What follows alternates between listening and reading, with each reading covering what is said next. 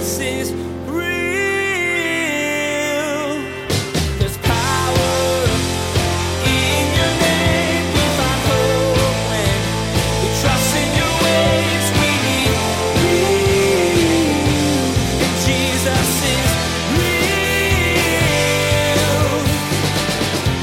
As we've been studying the book of Revelation, we've been looking at these seven letters of Jesus to these seven different churches. And in each letter, really what Jesus is doing is he's saying, This is what faithfulness looks like for you. And for each one of us in the different circumstances and contexts that we find ourselves in, faithfulness to Jesus is still what God is inviting us into. Pastor Daniel moves today into a letter about faithfulness. It's a praise of a church that has remained faithful despite circumstances that could have broken them. And it's an encouragement to you, a guide on how you should handle similar situations. When this world comes at you, and it will, you need to be prepared. You need to practice now remaining true to what the Bible says. Then, when trouble comes, you'll be ready. Now, here's Pastor Daniel in the book of Revelation, chapter 3, as he begins his message The Church in Philadelphia. Jesus is.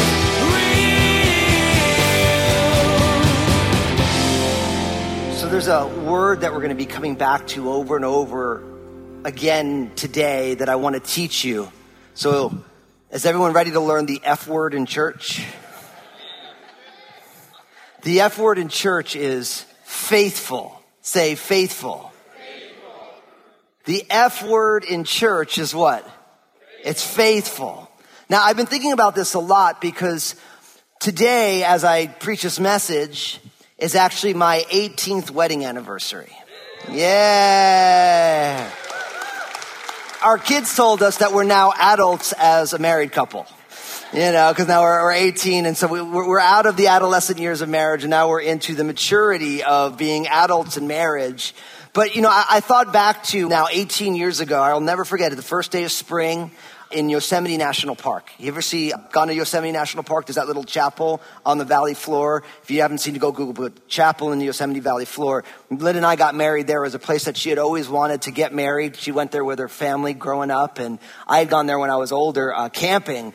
And I remember seeing that chapel and never thought I'd get married there. And I, I just remembered, you know, that 18 years ago, all of the excitement, all like wonder what's going to happen right? And, and, I remember now, 18 years later, that on the day that you get married, you make these commitments to be faithful to one another, to be able to walk together.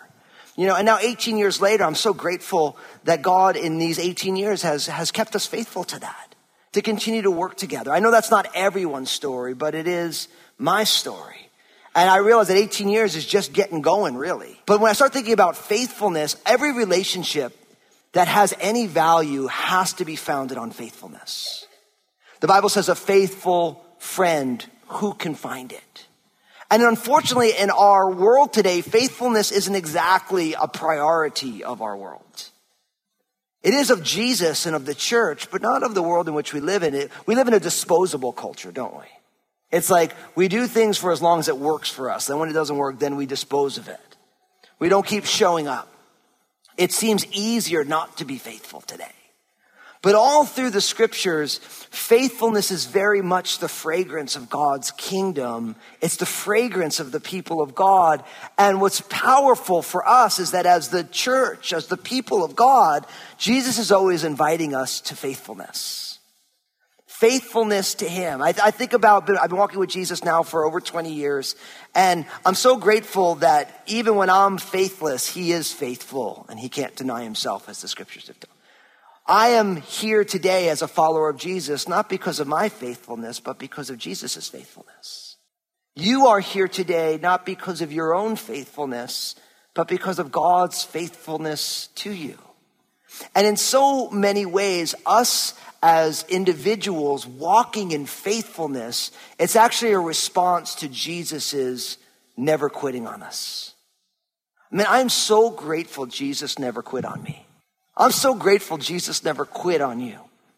I'm so grateful that in all the ups and downs of the journey of following Jesus, Jesus never says, I'm so over this person. Like, get him out of here. Like, no, Jesus is faithful. And when I think about Jesus in the Garden of Gethsemane, do you remember that story when Jesus, before he was arrested, the day before he died on a cross for our sins, he was in that garden. He knew what was coming. And it talked about how he was overcome with distress, so much so that he was like literally sweating drops of blood. His blood vessels were bursting with the pain of what was going to happen. And he said, Father, if there's any other way, if there's any other way to redeem humanity, will you do that way? But Lord, not my will, yours be done. If there's any other way to get this done, but there was no other way. And Jesus was faithful.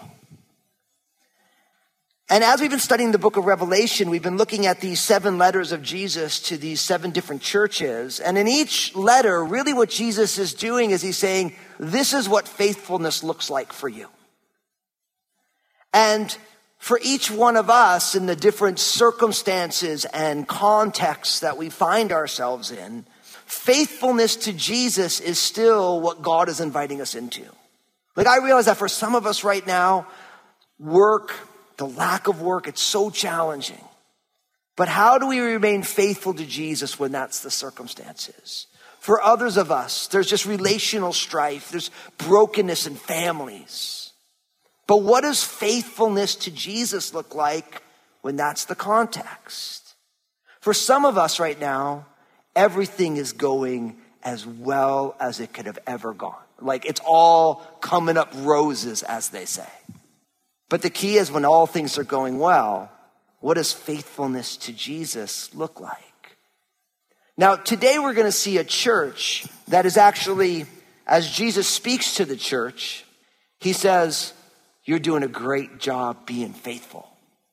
And in a lot of ways, if you've been tracking through this series with us, you realize that like, you know, it's been kind of rough sledding a little bit. There's, we've, we've taken a number of these churches that Jesus doesn't have anything good to say about. He says something good, but there's a lot of issues in it.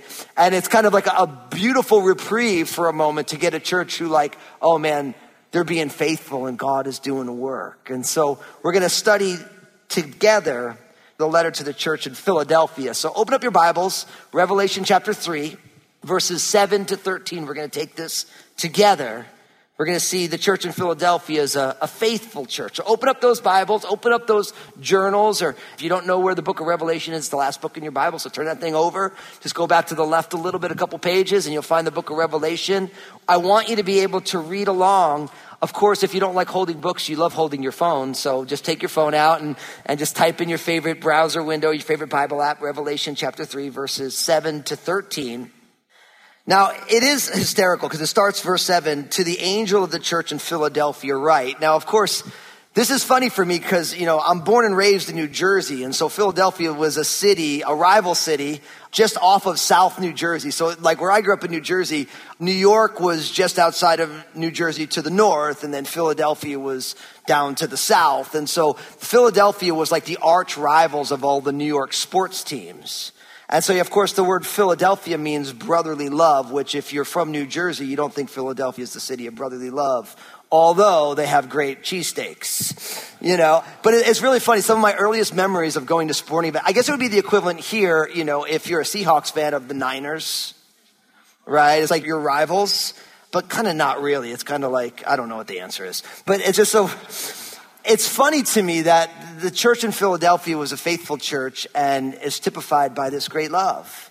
And of course, Jesus invites us to love people, right? It's, it's, the, it's the cornerstone of Christianity that we would love God and that we would love other people. But the church in Philadelphia says, and to the angel of the church of Philadelphia, right? These things says he who is holy, he who is true, he who has the key of David, he who opens and no one shuts, and shuts and no one opens.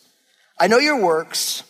See, I have set before you an open door, and no one can shut it, for you have a little strength.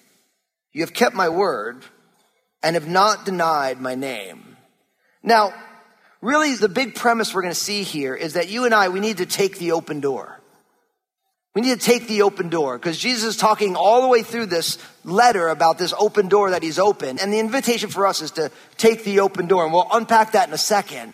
But the church in Philadelphia was about 25 miles south of the church in Sardis, which was the last letter that we saw. So I keep making the point that these seven churches kind of run in like a little semicircle. And now we're just below Sardis. And really there was a road that went that pretty much connected Philadelphia and Smyrna. It was like kind of directly across from Smyrna, which was the second letter that we saw. And the church in Philadelphia, we don't know anything about how it was founded, but according to Eusebius in his ecclesiastical history, which was a, a famous uh, book about early church history, that the church in Philadelphia, it prospered between about AD 100 and 160 under the ministry of a prophetess named Ammia, who was universally recognized as one of the prophetesses of the early church.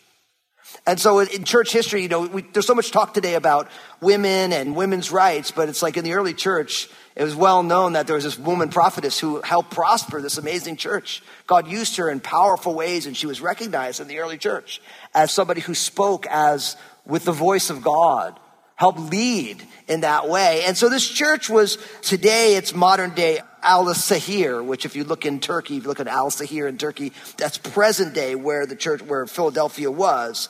And to each church, of course, Jesus is revealing himself. And, and this is really the whole point of the book of Revelation, something that I want to keep talking about because every day of your life, God's goal is to reveal Jesus to you and in you and then through you. So no miss that. So Jesus wants to reveal himself to you. He, and that word revelation, I keep saying it, but I'll keep saying it more. That word apocalypsis literally means to open up a present to see what's inside. So the revelation of Jesus is Jesus saying, I want to show you who I am. And to each church, Jesus is like, these things say, this is who I am to you, because each church has different circumstances, different situations. And in each season of life, God is trying to reveal himself to you. Who is Jesus? So he reveals himself to you, and then he reveals himself in you because it begins with Jesus showing you who he is. And then Jesus' goal in showing you who he is is Jesus wants to form his own character inside of you. Where he wants to shape our lives. Although we're all unique with different gifts and talents and styles, really we want the person of Jesus to be shaped in our lives by the Holy Spirit. So he, he, reveals himself to us and then in us. And as he shapes us so that we take on the image of Jesus, then he reveals himself through us out into the world. And God, that's always God's plan. I want to show you who I am. I want to transform you to be like me. And then I want to leverage the work that I've done to now move into the world. And I'm here to tell you, God desires all of us to be a part of the work he wants to do. Because all of us have different spheres of influences, different strengths and weaknesses, different things we do well, different things we don't do well. But you put it all together and the body of Christ works amazing.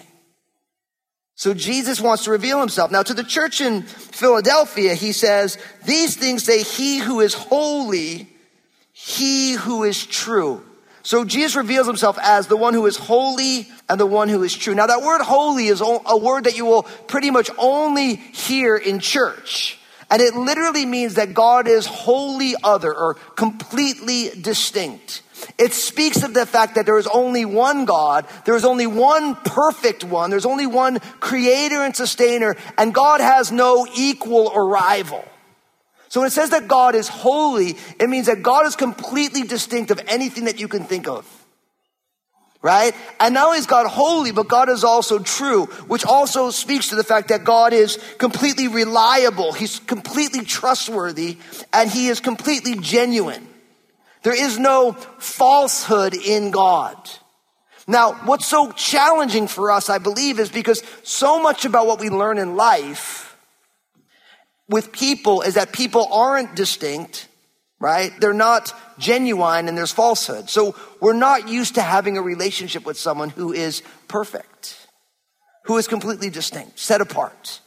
But only Jesus has this reality to who he is. And that's why learning as we walk with Jesus and we get to know him as we read God's word, we become more and more like him, which means we become more holy. As it says in Leviticus, you shall be holy as the Lord your God is holy.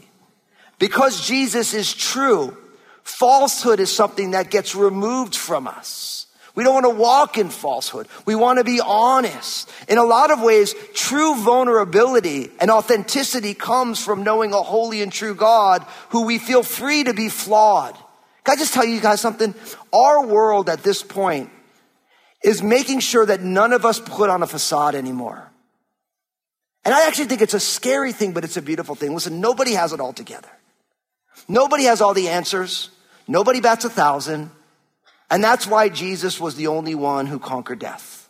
That's why I believe in Jesus. I don't believe in Jesus because when I believe in Jesus, I have everything right. I believe in Jesus because when I walk with him, I realize how much wrong I have things and how completely necessary Jesus is. He is our savior because he's the holy and true one. I've never been holy or true one day in my life, even though I might try really hard. And any growth in me is an outgrowth of the fruit of Jesus in my life, nothing that I've done on my own. So we can't even take credit for it. You know, and in a world where everyone wants to take credit for everything, everyone wants to pat themselves on the back, it's like Jesus like, hey, my way is a whole different way. So Jesus is the Holy One. He's the true one. But then he says, and it's very unique to this church, he says, he who has the key of David he who opens and no one shuts and shuts and no one opens. Now, this is a quotation from Isaiah chapter 22, verse 22.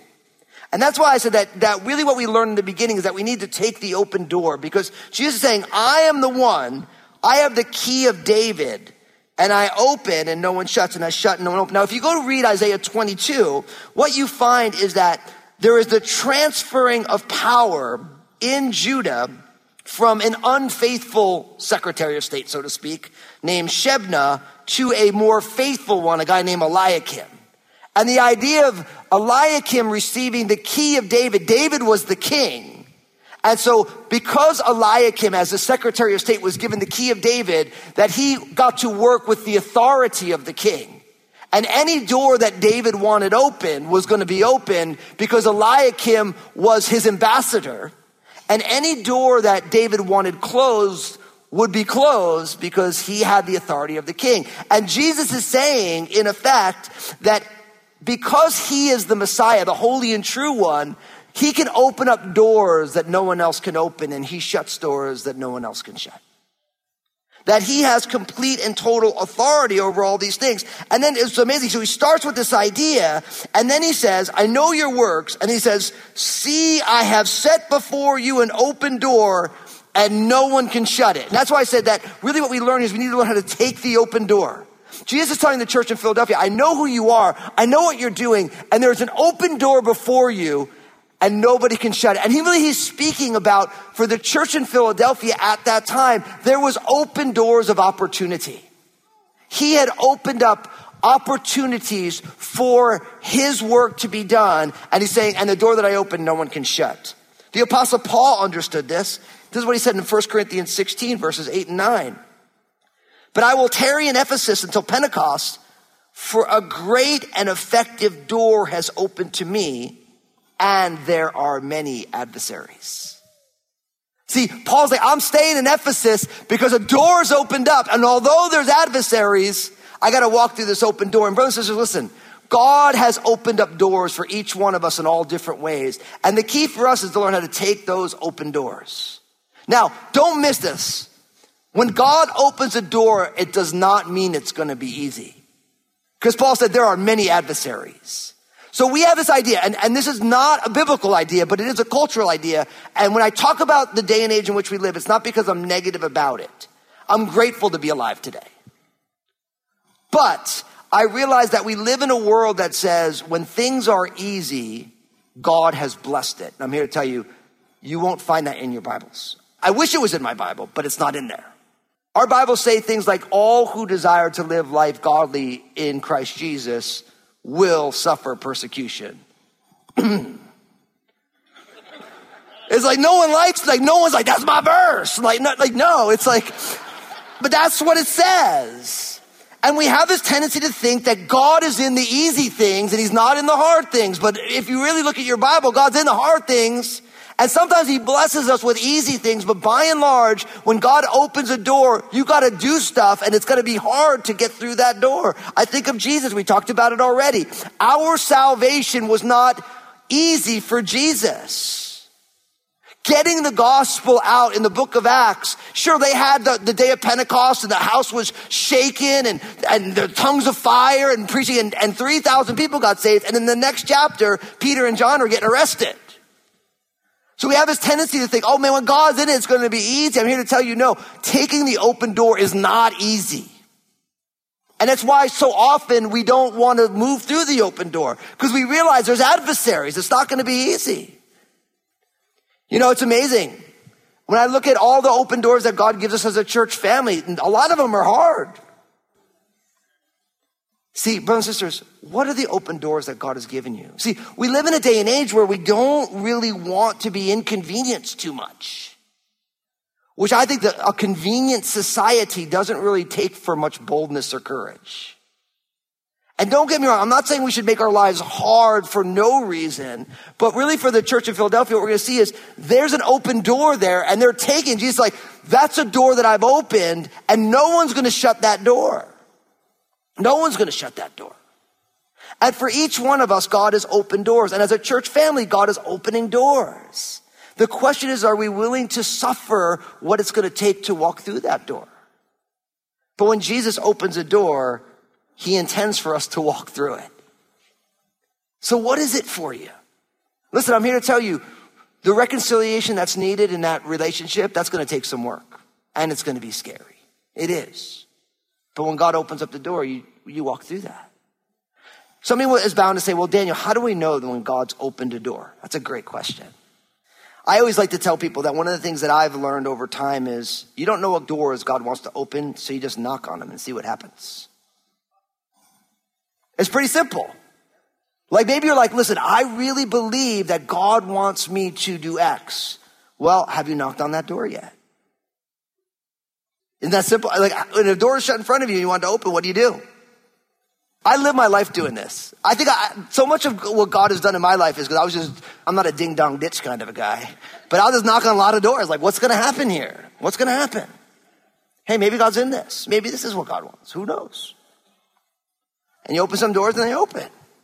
But you got to take the open door. And, I, and here's what I want to tell you. There's open doors in front of each one of us in all different areas.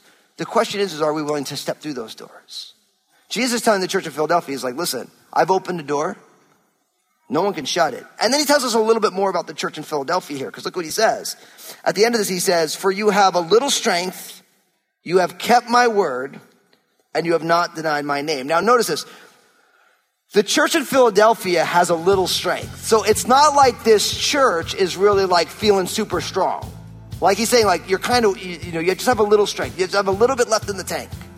Things are not exactly easy for you right now. But notice, you have a little strength. And then he says, You have kept my word and you've not denied my name. Because they've been what? Faithful. Jesus is The church in Philadelphia was praised in today's message for its faithfulness to the Lord. But God didn't promise that things would get easier now, and He didn't apologize for the rough time they'd been having. No, He reminded them of His greatness and gave us a great example from which we can learn. Pastor Daniel shared that no matter what you're going through, good or bad, you can choose to be faithful too. You can cling to the Lord, and you can trust that He has a better plan for you. Hey, everybody, Pastor Daniel here. I just want to say thank you for tuning in. I'm so stoked you're a listener of Jesus is Real Radio, and I know Jesus has amazing plans for you. I'd love to hear the story of how God's working in your life. Give us a call here at Jesus is Real Radio at 360 256 4655 or email me at real at danielfusco.com. We're so glad we can be a part of your life through the ministry of Jesus is Real Radio. Would you like to be a part of what we're doing? We would like to ask that you prayerfully consider becoming a financial partner of this program. Your contribution, no matter the size, will be used to reach people with the gospel message. Find out more at jesusisrealradio.com. Just click on Give. Thank you for partnering with us. Next time on Jesus is Real Radio, Pastor Daniel will ask you a question How is God inviting you to be faithful today? You can answer that right now. Maybe He's asking you to talk to a coworker. Maybe He sees your trial and is asking you to trust Him.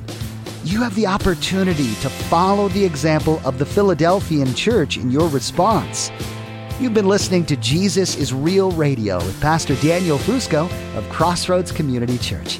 Pastor Daniel will continue teaching through his series called The Revelation of Jesus Christ next time. Until then, may God bless.